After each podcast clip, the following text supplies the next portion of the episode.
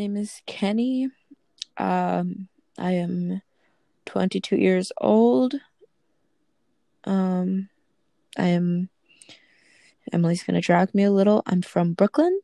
Um, she wants to expose me, and she's not gonna right now. um, and my pronouns are they and them, and that's it. All right, so let's get into it. Um, all right, so the first thing I'm gonna ask you is, well, you're actually one of the people who gave one of the most intense responses to the form.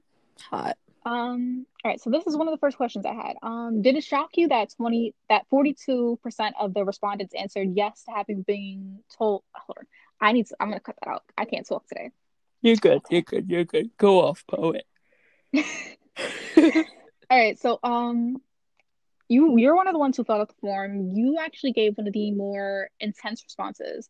And so we actually did get quite a bit few responses. We got 250. So one of the first questions that I want to bring up to you is like based on the survey I did, does it shock you that 42% of the respondents answered yes to having been told that they were pretty for a person of their ethnic of their ethnicity? Honestly, I'm shocked it wasn't more. Um I feel like that's a fairly common experience to have. Depend well, I think it kind of depends on um you know like where they are, who they're surrounded by, but no, honestly, I'm not surprised at all. Um, I feel like everyone that I know has, or at least almost everyone that I know that isn't white, has had that experience at some point in their life. Have you ever experienced that? Yeah, hundred percent. Um, I think that um, I mean, there are multiple ways to say it. I haven't outright been told that I'm like pretty for a black person or attractive for a black person.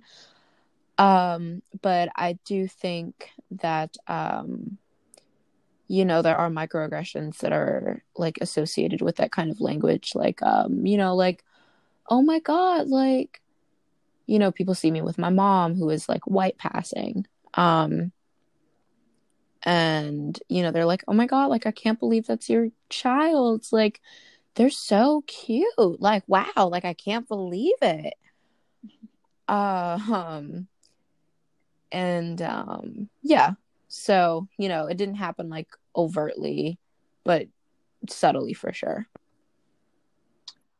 Um, what what other microaggressions would you say that you personally experienced, and like how did that make you feel? What was your response to these microaggressions? Like in that moment, like what was your response to Ooh. the person saying it? Um, honestly, like I've experienced, um, I think probably a lot more than I can like bring to my like immediate forethought um because i'm sure i experienced i definitely experienced them as a child and like whatever else but usually um i'm genuinely shocked um not because someone said it not because it was even a thought of theirs but genuinely by the audacity um of like for someone to really like sit in my face and like passively just be like racist is pretty wild. Um, I think um, the most recent thing that I've experienced is um, the election um, mm-hmm. and having people like expect celebration from me as far as like Trump not being uh, elected again where it's kind of funny because um, Biden's also pretty fucking racist. Uh, I'll bleep that swear word out. It's fine. Oh my bad. I didn't know I couldn't cuss. Oops. Uh, that might be a little hard, but um, yeah, no. Um, I've had my hair petted. I have been petted on multiple occasions. You've been petted? Yes. Like a dog? Like a dog. Like a whole ass animal. Um, I used to work in Ohio when I lived there briefly. Um, and I worked in a restaurant and I used to have an afro before I had locks. Um, and my hair was pretty big and um,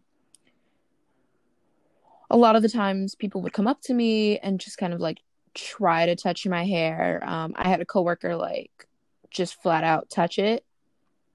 Um, like in past they not have boundaries? no people no like none um they don't think of it as a boundary thing they think of it as a um i can do what i want like there's a level of entitlement um but i've been petted on multiple occasions um i've had to like duck like full out just like uh, like my I'm sorry, just imagine you like ducking somebody Oh. reaching for your hair and like no. Oh yeah, like million, like plenty, plenty. Oh my god, I have like my the way my reflexes developed. Oh my god. Oh, Oof.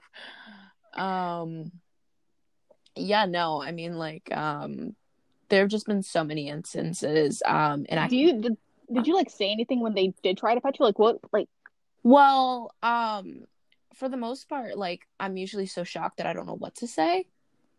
Um, but in the instance of that coworker doing it, um, I reported her to her superiors. Oh. Um, and How did they react to that? Like did they do anything or no? well, the story's a little bit more uh, complicated than that because um, she also said the N word. Oh no. Yeah, later on in that. So um, I reported her for that, and um, I took two days off. And when I came back, they hadn't fired her.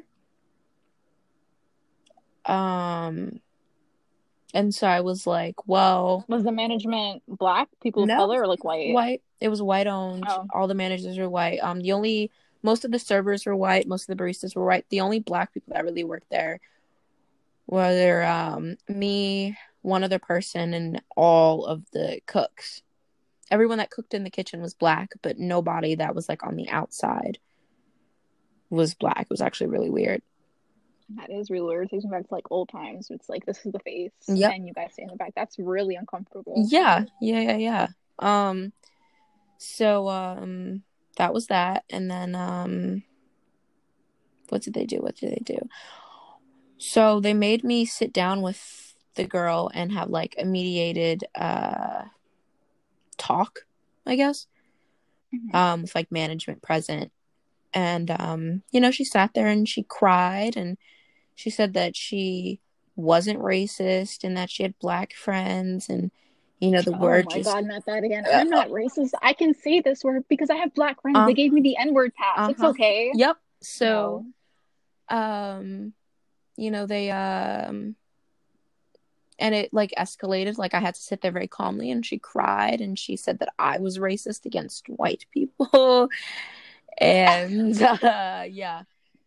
Um Wow. yeah. Okay. and then they uh tra- they didn't fire her again. They transferred her to a different location.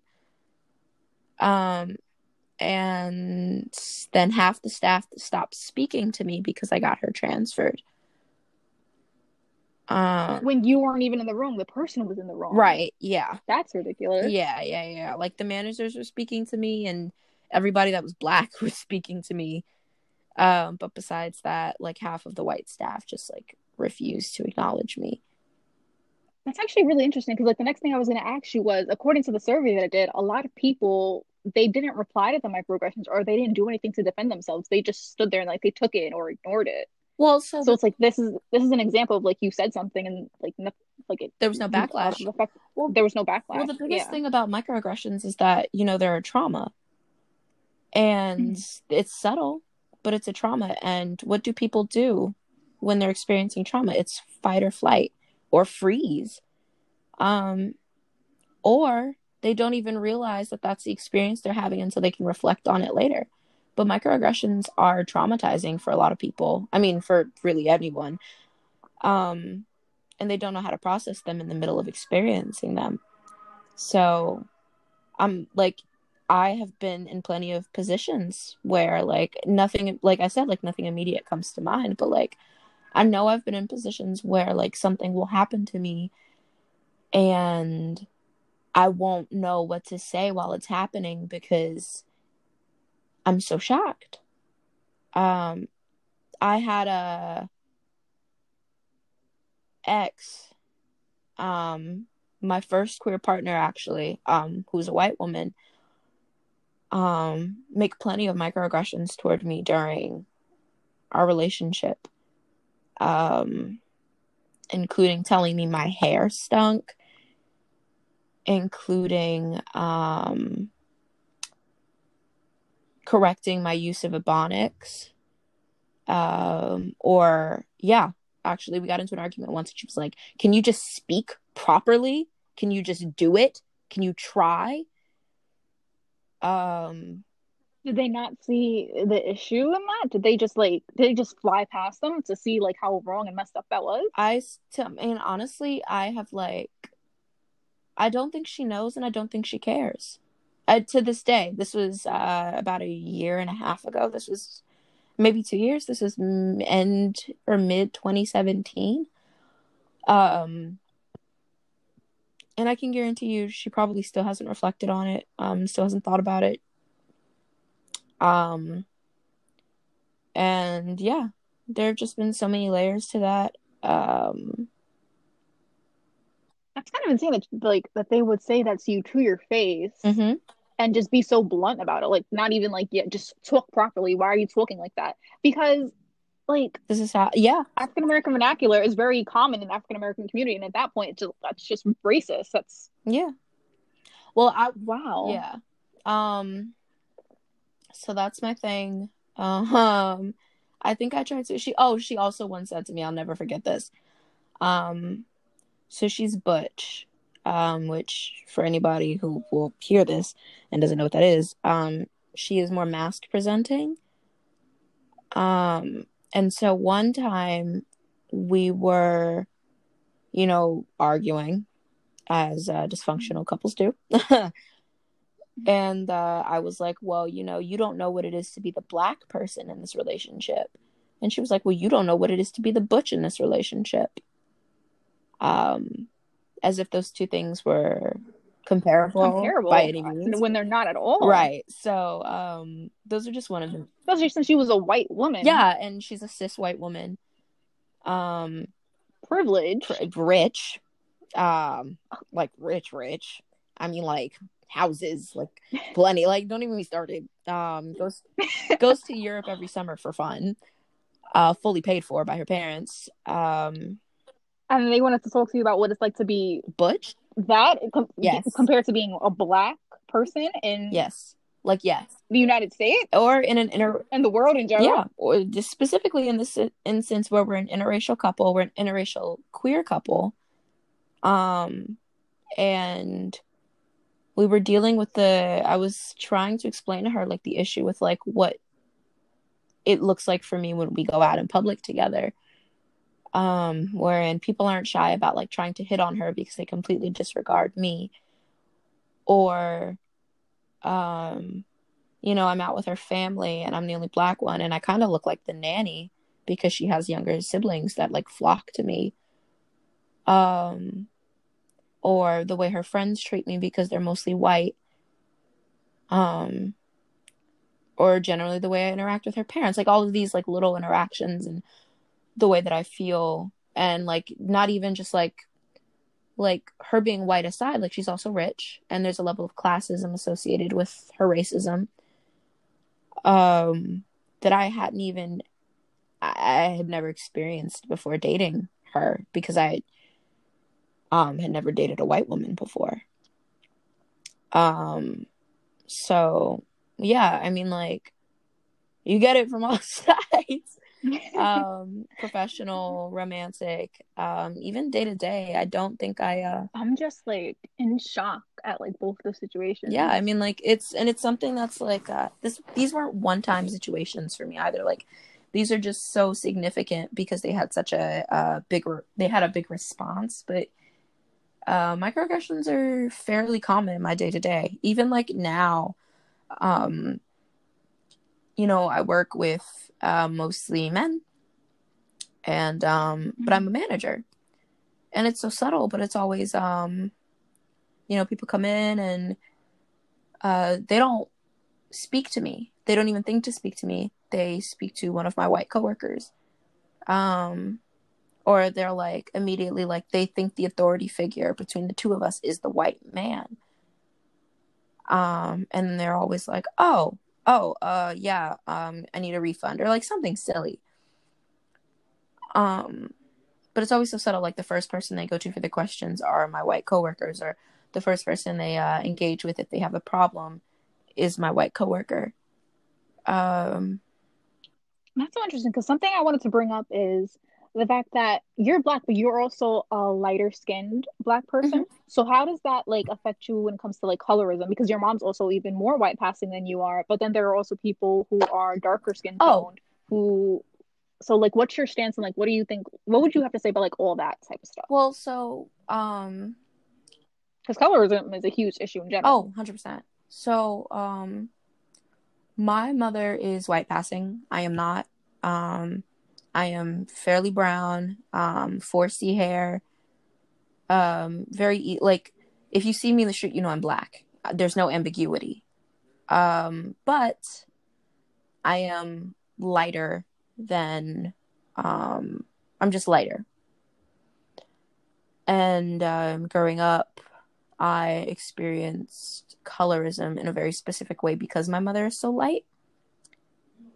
Um, wherein, like I said earlier, like it's like, oh, like that's your kid, like they're so pretty, like, or that's your mom, like you're so pretty, or she's so pretty, like, but there was never a um an acknowledgement of like the like the fact that we were um that like it was it was shocking to them that I could be pretty if my mother was so much lighter and so beautiful because my mother is beautiful um and she's a black woman both her parents are black um they're both of their parents are black like um but for the most part um it became such a detrimental part of how I experienced literally anything because I'd never thought that like I could be or was as attractive as my mother or my lighter skin counterparts.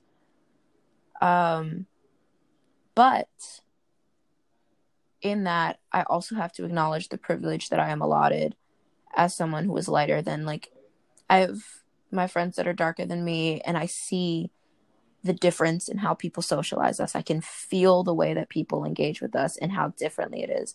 Um, and the darker you are, the more complex and the more dangerous your situation becomes. And I don't have the same experiences. Um, and besides that, as much as I can experience colorism, I also have to check myself and how I perpetuate it. Um, because when you grow up experiencing colorism, that stuff trickles down. Um, and if, you know, like if you're a kid and someone says you're not pretty or you're not cute because, you know, you're darker than this person, you know, you perpetuate that behavior, knowingly or not. And I'm constantly checking myself. I'm constantly trying to be self aware because I'm just as capable of, perpetu- of perpetuating it as anybody else. Um, there's no such thing as reverse fucking colorism. I'm sorry, I had to cuss. Um, darker skinned people literally cannot be colorist. That's not a thing.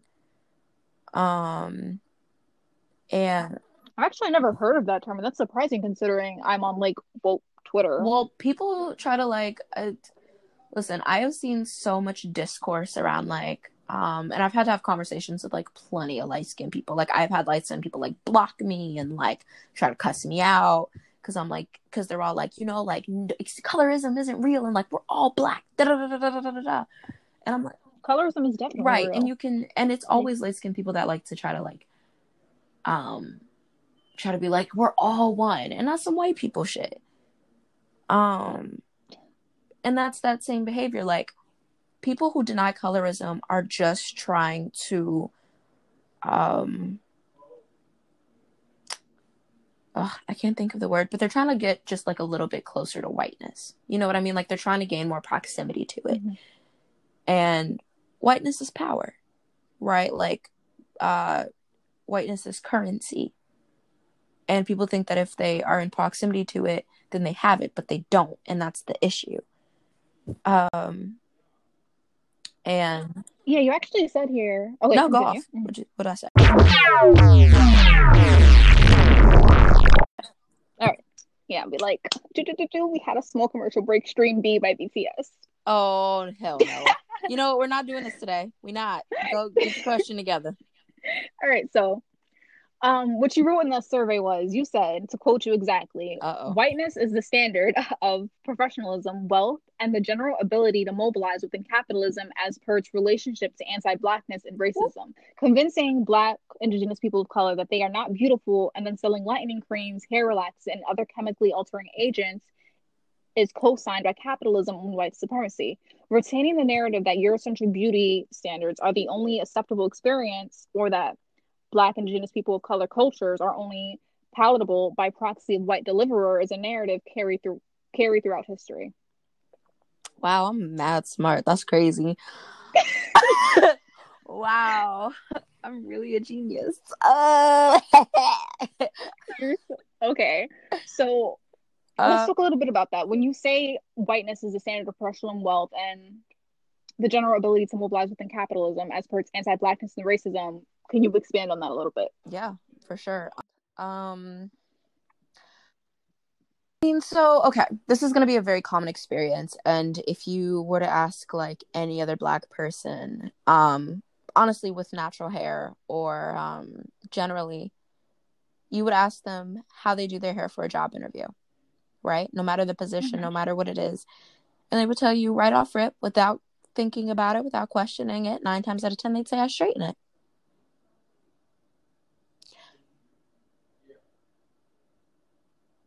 and you do that um, because you know that the first thing that employers look at is your hair, your name, the way you enunciate, the length of your nails, even. the Um, length of your nails. yeah. Oh, yeah. Working in the service industry, absolutely. Um but um they look and they try to identify how professional you are and how professional you look. That is true because I've read multiple instances where people have been denied job interviews for going in with their natural hair or wearing an afro, and they've been told that their hair looks unprofessional and unkept and untidy, and that it needs to be straight or be slicked back into a sleek bun in order Yep. to look more professional. I had a Or job. that they can't wear like um dreads or like braids or like box braids and stuff like that. hmm My first job, we were uh, required to wear our hair in buns all the time, never out. Always had to be in a ponytail.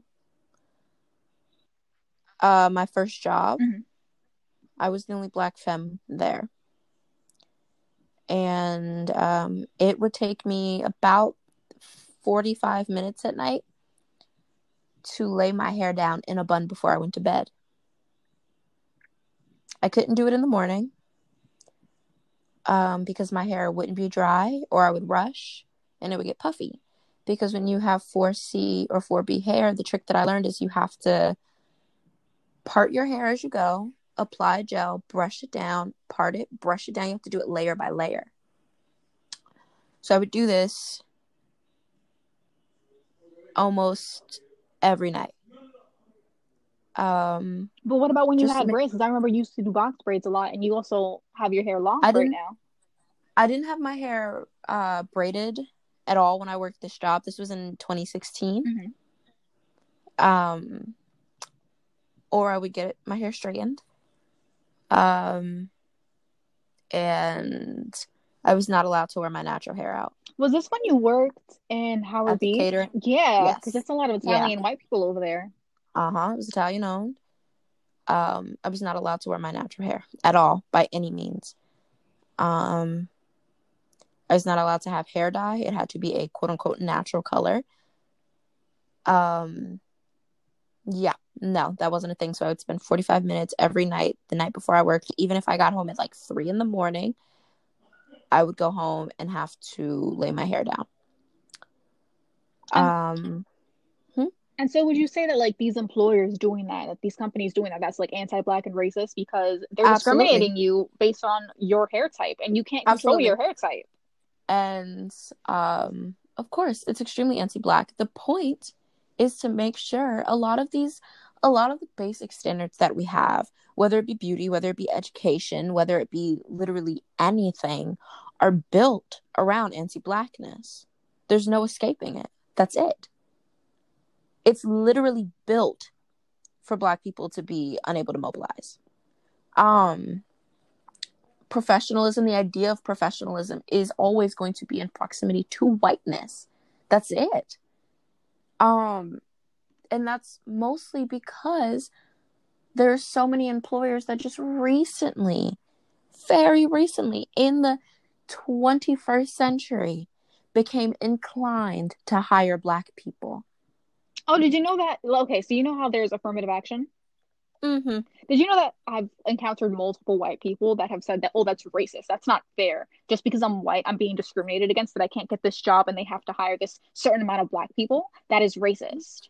Mm-hmm. And let me tell you something about affirmative action.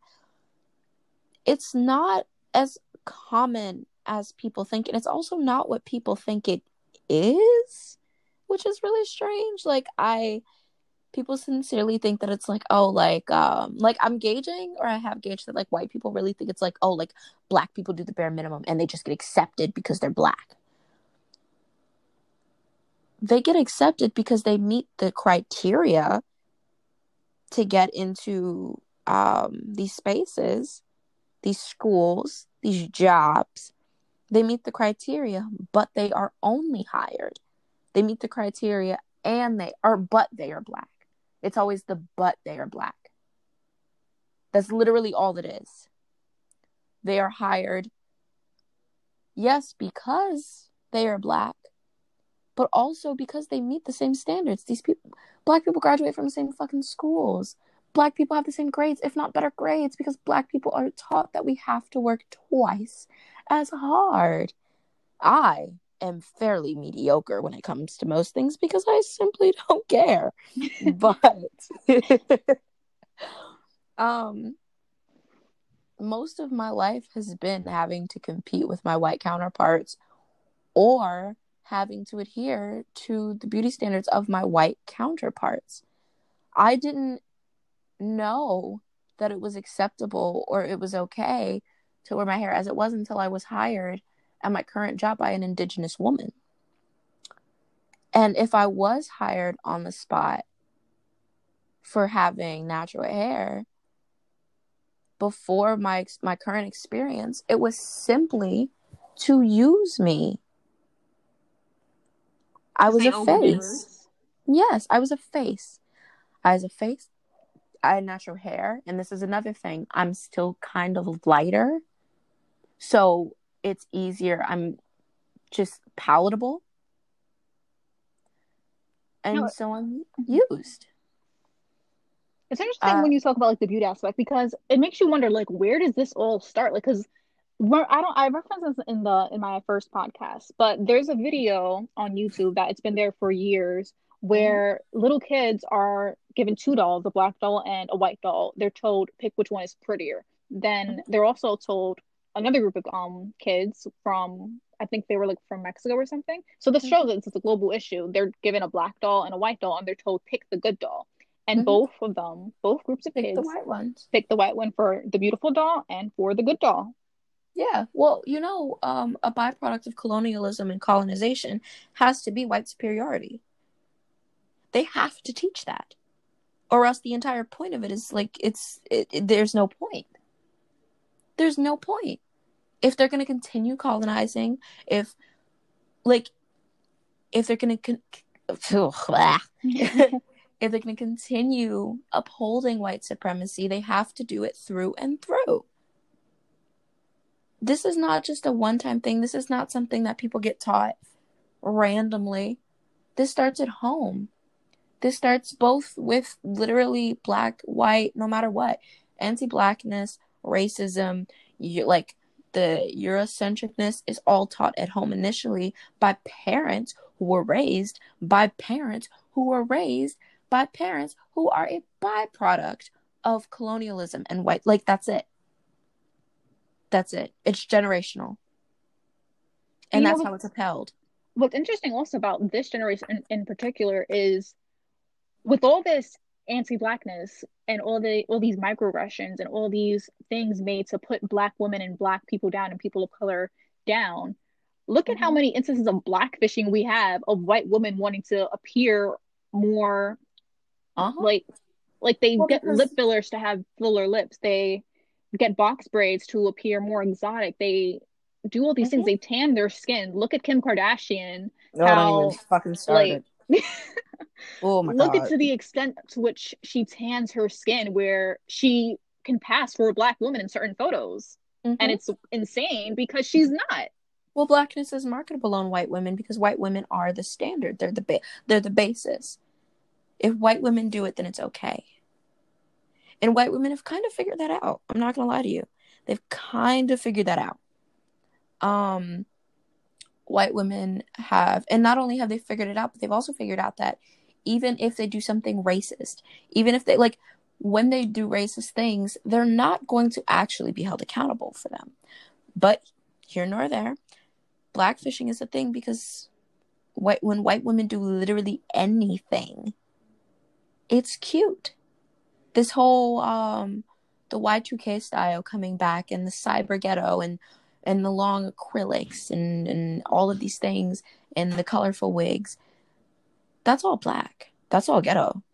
That's all hood that's all hood. It's and it's all popularized by white women because they know they can get away with it. It's not it's it's do you remember like in the early 2000s where like white women were wearing like um uh, those traditionally like Asian dresses. I don't know what they're called. Mm-hmm. Um, and putting chopsticks in their hair. And... Oh yes, I remember that. Yes, that was like a very early two thousands look. Um, or they wanted to be Chicanas, and you know they wore the bandanas and they were sagging, and you know they had the whole aesthetic. And you know what's interesting? There's a few cases where I've seen like online, like they're told, "Oh, you're white," when they're actually that person from that background. Like indigenous people are have been told that, "Oh, you're just white," because more and more white people are trying to look black. They're trying to look Latina. They're trying to look mm-hmm. like all these different cultures mm-hmm. because they're changing their features so much. Well, okay, hear me out. Hear me out. Hear me out. Hear me out. Right. Um. Being light skin and black because I can I mean I have a few opinions on lots of things but uh but um the thing about being black and the difference between like black fishing and uh all of these things compared to like other things is that blackness is an ethnicity in and of itself but also blackness is cultural. Um and I feel like a lot of the times when lighter skinned black women get shamed for doing things that they are allowed to do. It's simply because there's this we've allowed white women to completely misconstrue what white passing even is. We've allowed them to tan and to uh, get lip fillers and wear wigs and you know like there was this there's this picture of uh it went viral recently of Kylie Jenner um where she, everyone was saying that um surprisingly enough she wasn't blackfishing. Um she looked um i don't think middle eastern is the right language for it. Um i think they were trying to say she looked like arabic. Mm-hmm. um and it was so funny because she's a literal white woman right? Like she's literally just like yeah she's white. Yeah yeah yeah yeah and it's funny because it's like all these features like this tan skin these fuller lips mm-hmm. these but like they look they're so praised on these white women but then when a normal person from that culture who is naturally like that has those features they're degraded or they're not as praised black culture is so influential and so beautiful um but it's consistently under it's underappreciated um disrespected disregarded and generally ignored as um, the basis for a lot of things. And that's simply because Black people are not held. Um, I'm sorry, I'm going on a whole other tangent, but it's not. But um, it's it always looks better when people who aren't black do things. It's always more socially acceptable. And to tie it back to what you asked me, uh, um, I think that that's like even in line with like lighter skinned women like still doing things that they should be allowed to do and aren't. Because even if they are lighter, um, people don't people praise ambiguity like racial ambiguity um only when it's um to um profit off of it fetishize it or criticize it um so, so with that being said what would you say society's current outlook on like eurocentric beauty is because we are seeing like more white women try to be try to try to look racially ambiguous, but uh-huh. it's not being really done for the right reasons. Like we're not actually moving away from these Eurocentric beauty standards. We're just like we're just yeah, we're literally just like um I mean I don't know. Like, Honestly, I don't know because um it's still super prevalent and still like super like I don't think it's going away anytime soon. If that's what you mean. Like I don't think that this is gonna like this is I care, of course, um, and it affects me, of course. Um, but there are so many overlaps as far as like even having uh Eurocentric beauty standards be the standard. Um, because that means we have to dismantle white supremacy. Um, yeah because some people like, like they can they view this like oh eurocentric beauty standards aren't a thing anymore look how many black women are models look how many um how look how like the non non eurocentric features are like that's, being shown so much. People are getting lip fillers to look more black to look more less eurocentric. That, that's not because the issue is like what i said in my last podcast episode is that these features are only being accepted on the white peers yeah. and they're being fetishized for being exotic without actually tackling the detrimental effects that these beauty standards have had on the mental health and the livelihood of people of color for years and years and years. Because for how many because for all the white people or all the white women in particular that um adopt these beauty standards could they have hired actual black and brown people for those things? Could they have paid actual bra- black and brown people born with those natural fucking features to do exactly what they're paying white women to do? All of them. They literally could have replaced. You could replace every single ad where a white woman is pretending is blackfishing with an actual black woman. It could happen, but it won't because mm. white women are more marketable. They're an easier sell. And they know that.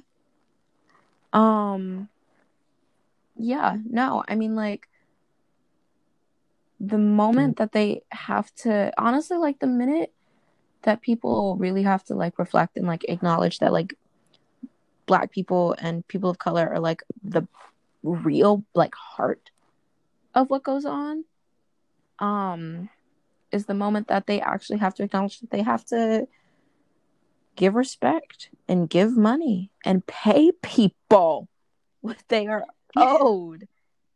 They have to acknowledge like they have to acknowledge it. Nobody wants to do that. It's not it's it's it's not convenient. It's not convenient at all. Um and um like i said whiteness is currency and that doesn't just that's not just a matter of like people's proximity to it but that's also marketability you know i know plenty of black creators indigenous creators um afro latinx or i said black um i know like so many creators that are struggling and trying so hard to be put in the same positions as their white peers. And that's honestly like people try to say that it doesn't doesn't exist. That's like saying like transphobia doesn't exist because people can get top surgery. That's like saying homophobia doesn't exist because gay people can be married. It doesn't make sense. Do you know how many black trans women are killed per year on average? Yeah, transphobia is still alive and well. That's still a thing. All of these things are still things. Just because good things happen don't mean that all of the bad is eradicated. um, it's just become easier to hide behind. So yeah. Wow, me during this out. All right. Well, um, that's time for now. Thank you for speaking with me. Do you have any last words, anything you just want to say really quickly before we go out, or like you know, just say peace out, bye? Um, yeah, pay black people. Um, if you hear this, um, my Venmo is at Can You Kick It? uh, okay. Um, pay me because uh, this was labor. Um, not you, Emily. You're fine, but like people. Um, yeah, pay black people. I'm pretty too. Um, and so all my niggas. Uh, I have to bleep so many words out. Nah, don't bleep that out. I can say it. They can't. Um. oh my god, did I send you the TikTok? I mean, anyway, but uh, yeah, that's all I gotta say. Uh, pay black people. Um, yeah, that's it. All right, thank you everybody for listening. I this is episode two. Episode three will be following this, and that's when we're going to talk about Eurocentric beauty and media and how it's reflected in magazines, television, and stuff like that. We'll get into that next episode. So I will see y'all then. Goodbye. Bye.